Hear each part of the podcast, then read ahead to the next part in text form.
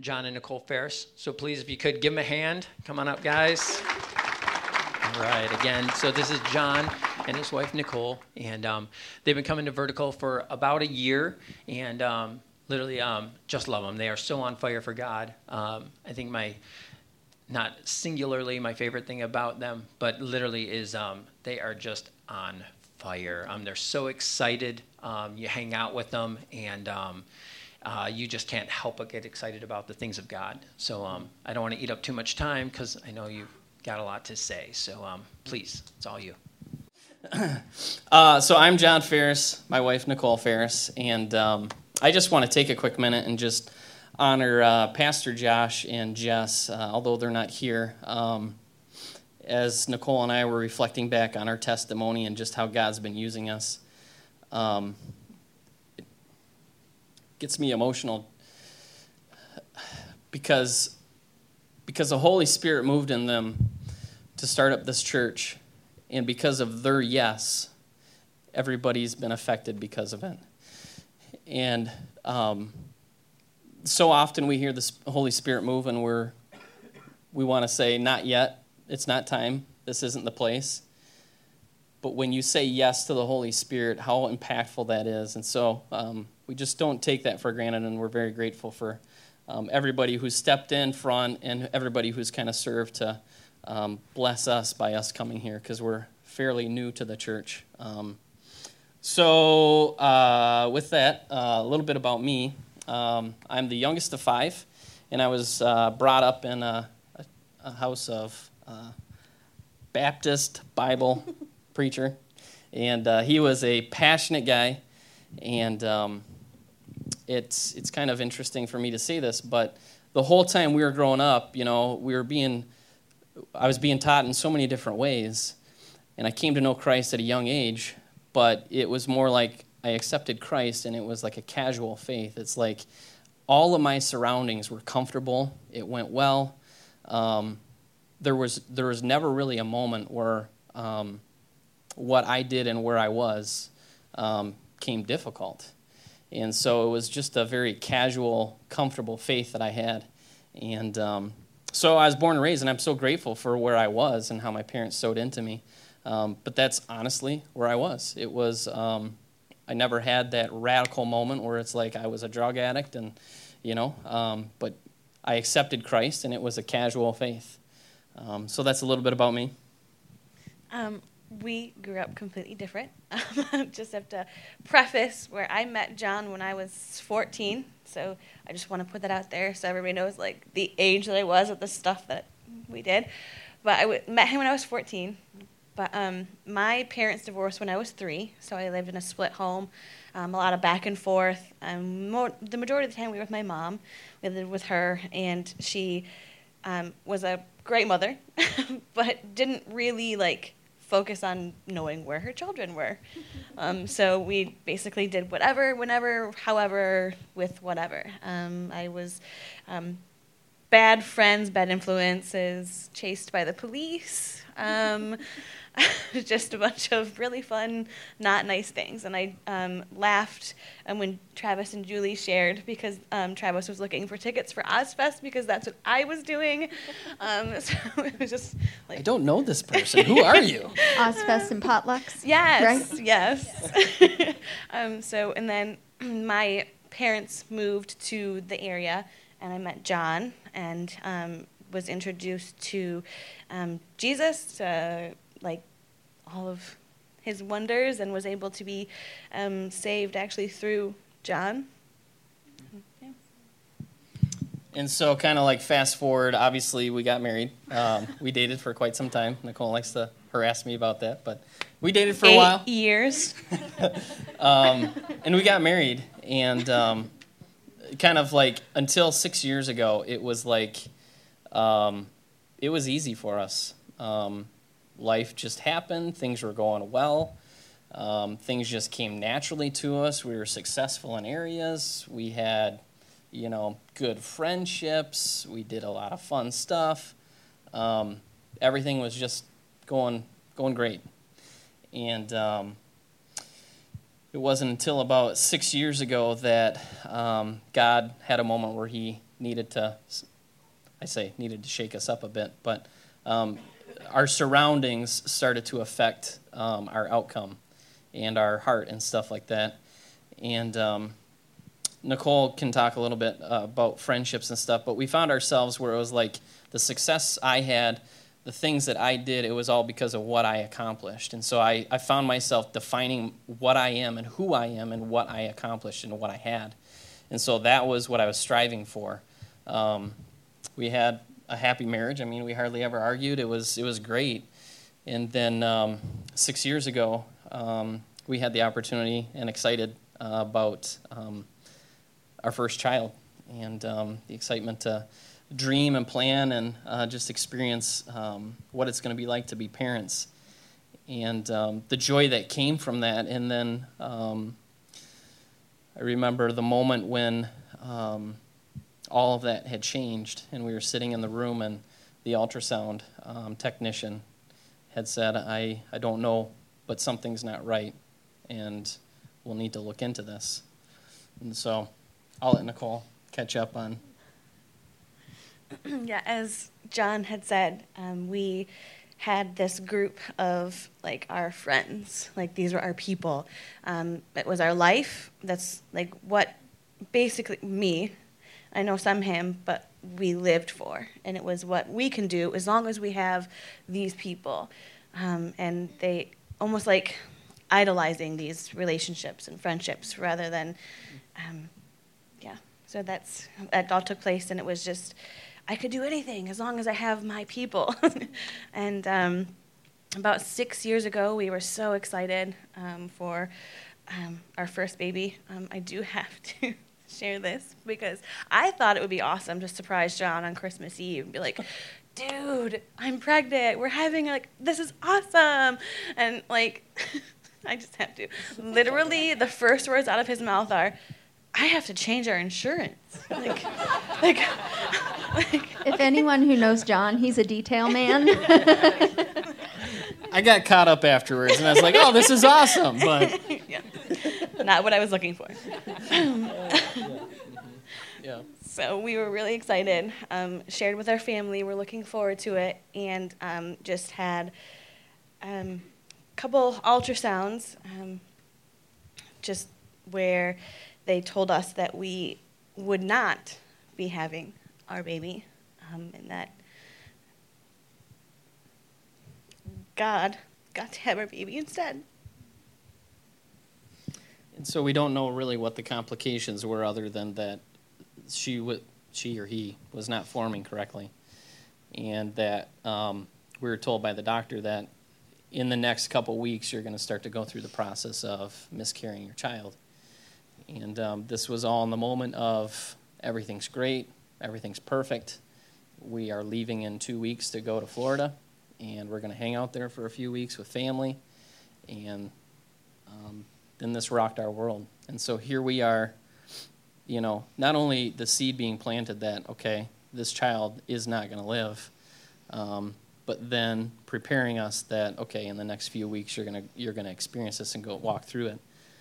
And so um, to to not really talk about this together, like it was one of those things like, man, this sucks, but we didn't communicate. Um, we kind of we we went through it, and so like um, it happened one night when we were in Florida, and so Nicole was just in agony and super pain, and just it was happening, and here I am, you know, just I'm praying for her, but it's like, what do you do in that moment? Like, um, you're you're you're kind of crying out to a God that um, at at that time we didn't have an act of faith, and it's just like you know, I feel sorry for my wife, and um, it was tough to see her go through it. Um, and and then we really didn't con- talk about it. We didn't really you know, grieve together or anything. It was more like we're on vacation. This happened. Okay, now let's. Um, this sucks. Let's move on. And we didn't really grieve through it, and so it was like a seed of depression and and um, hurt and anger and you know towards God. Like you know what's wrong with Why? us. Um, and you can. Just- like you know when we got back, um, Nicole's you know just relying on her friends so much, and Mhm. then her with her doubt of what's wrong with me. we uh, had these friends that were amazing and were supposed to be there for us. So um, we went through that loss, and then I still had the. So something had to be wrong with me. Like, that's why. That's what, you know, we wanted this. It was so, like, we were so happy, and so something had to be wrong with me. And in that process, these friends that we've had forever were gone. They stopped calling, stopped inviting us, stopped coming over, stopped, like, just, it was like we didn't exist. And we would see them out to places, and um, like they didn't know us. Like, it was, I don't know who you are. Like, why are you talking to me? And in that, the devil is a liar. So he takes Amen. those things and he puts that in you. And I just went deeper into this place of, it's me. There's something wrong with me. Like, I just felt so alone and really depressed. And I could not figure out what was wrong with me and why, why God would do this to me. And it was, took a moment of, in my room, just like totally crying, God, change me. Like, change something. Like, something has to happen. It wasn't like the most significant prayer I've ever prayed. Um, it was actually probably the first actual time I've ever really spoken to God to do something. Um, and about a week after that, we had some acquaintances of ours from our youth group days come back into our life and invite them invite us to their church. And um, we had decided to go. Um, they had invited us a couple times. We decided to go check it out. And it was completely different. The experience was different um, i am a huge worship person and worship was completely different when we stepped in I, it was the first time i'd actually like let go and worship God. You, I felt Him, and I felt in that moment all those times that I felt alone from the loss and from the loss of my friends, that He was there. And I wasn't alone. I was loved. And I slowly opened up to the fact that um, people don't define me. I don't have to define myself with who's around me or what we have. It was it was God, it was Jesus, it was what he did Mm-hmm. that made me. And when I we had moved throughout this whole process to a new neighborhood and um, we um, I realized when I had finally realized that it was Jesus and it was God that made my self worth. We met an amazing couple, and I met one of the most loving and caring people ever. And it was at that moment that I realized God would give me the relationships and the people that I need, but it was only after I realized it was Him who I needed the most. Do you guys know the the most expensive real estate is your mind, and the enemy is out to attack that and try to claim victory over that, and that he's going to try to plant seeds of doubt and frustration and accusing you that it's your fault. This is what's going on. You're worthless. You know you have to accomplish this, and uh, what we what we realized is that um, in this, you know, what if you are one worship away from a breakthrough? You know, what would that worship look like? You know, and what would that feel like? You know, like, God, you have no control over me. You have no control over my house, no control over my kids. You have no control over what's going on inside of my life because I def- I'm defined in the glory of my God. My God controls everything that happens. And my God has put the joy inside of me. And I claim victory in my life because of my God. And so, in this whole scenario, as to we're defining ourselves and what we've accomplished and what we have and what we do, and then just to have everything stripped away. In that same season, when, when we were going through the loss of friends, loss of uh, baby, um, the recession hit. I lost everything. We lost everything. And so something that I had taken real to heart is everything I've accomplished. You know, that defined who I was. And to have that all disappear. And here I am, well, this sucks. You know, what's wrong with me? You know, I've accomplished all this and now it's gone. What do I do from here? And you're uh, slipped into deep depression and I just it was it was depressing to see that both of us were struggling, but we weren't communicating with our struggle. So, just a hint out there, guys if you're married or if you're looking at getting married, the key to a successful marriage is communication. And once we actually opened up the door to our vulnerability and we, we told each other like we're struggling with this like i'm still holding on to not grieving the loss of our child. I'm still holding on to losing everything and defining myself. And once we came together and talked about that it was so powerful to see how god started to um, change the atmosphere of where we were. And so like nicole um, the atmosphere the shift in the atmosphere was you know, as she just cried out to God. And God started sending people. You know, what we didn't realize was that God was taking the stuff away from us because He was calling us back to Him. Um, and so many times we'll look at those situations and we'll be like, um, What did I do? What did I do? And God will be like, No, I'm calling you back, son. I'm calling you back to where I want you. Um, and so for me, it was um, I had noticed, uh, or I had a friend who didn't even know what was going on, but he had said, Hey, have you ever heard of this pastor? And I was like, No, I've never heard of him. And this was right in the season where I was just like, I'm super depressed, and I just, you know, everything I was trying to do was not working. And um, a couple weeks after that, I decided to uh, just Google him, and I pulled up a message, and that was the message that just kind of rocked me and brought me, um, just brought a new meaning to what was going on. And it's like the surroundings that are around you um, can affect the atmosphere. And so, no matter what your surroundings are, are you speaking about them or are you speaking to them? And so, he talked about in Ezekiel how. Um, do I have just a couple minutes?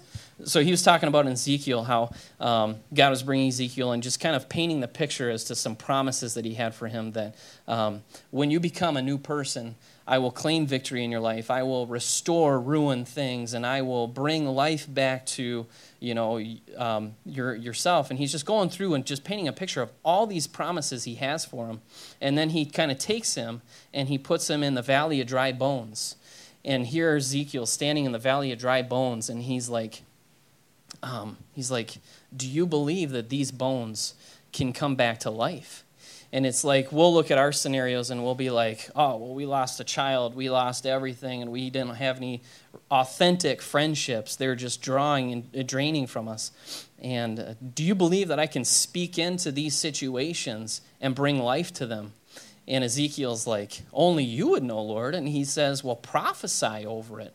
Speak over those, claim those victories over there, and breathe my breath. And the cool thing is when you read that and you think of what is the Hebrew definition of breath, it says ruah, which means the Spirit. So breathe the Holy Spirit into those bones, and bones came together, and uh, it was like a sound, uh, like a like a rattling sound of bone coming to bone, tendon coming together, and um, that was the thing that it was with us is like we started speaking over those situations like lord we know that you have a reason for this. We know what's going on. And so we asked lord that you would just speak to that that you would just claim victory over those things. And so instead of talking about the scenario where we were we started speaking to our surroundings and the atmosphere started to change.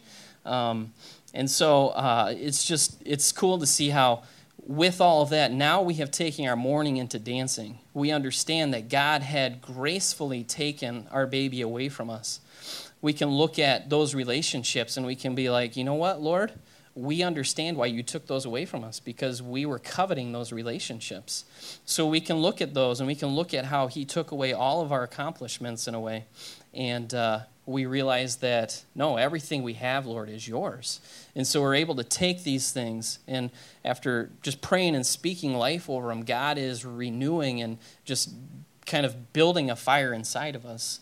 Um, so we just praise God for how he's, how he's changing and just putting a fire inside of us. That is really good. Um, I think the thing that I'd love to piggyback off of you is um, where you were talking about communication.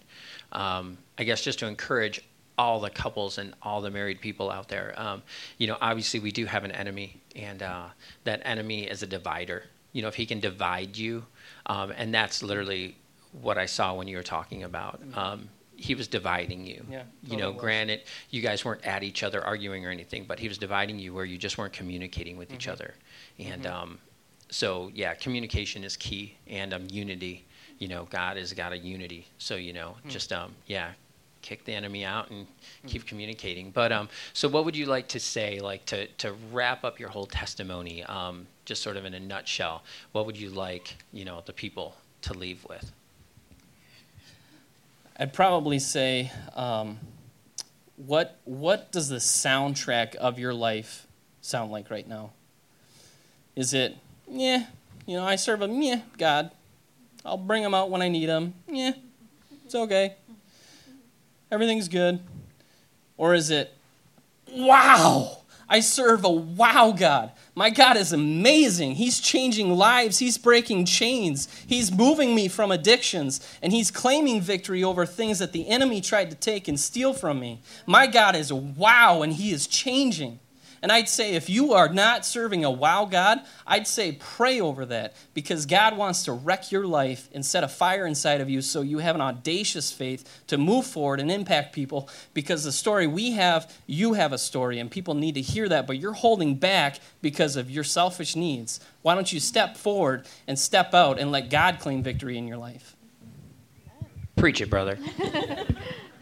Well, we just want to uh, give a warm thank you to them, if everyone could do that, please. And they'll be available after service.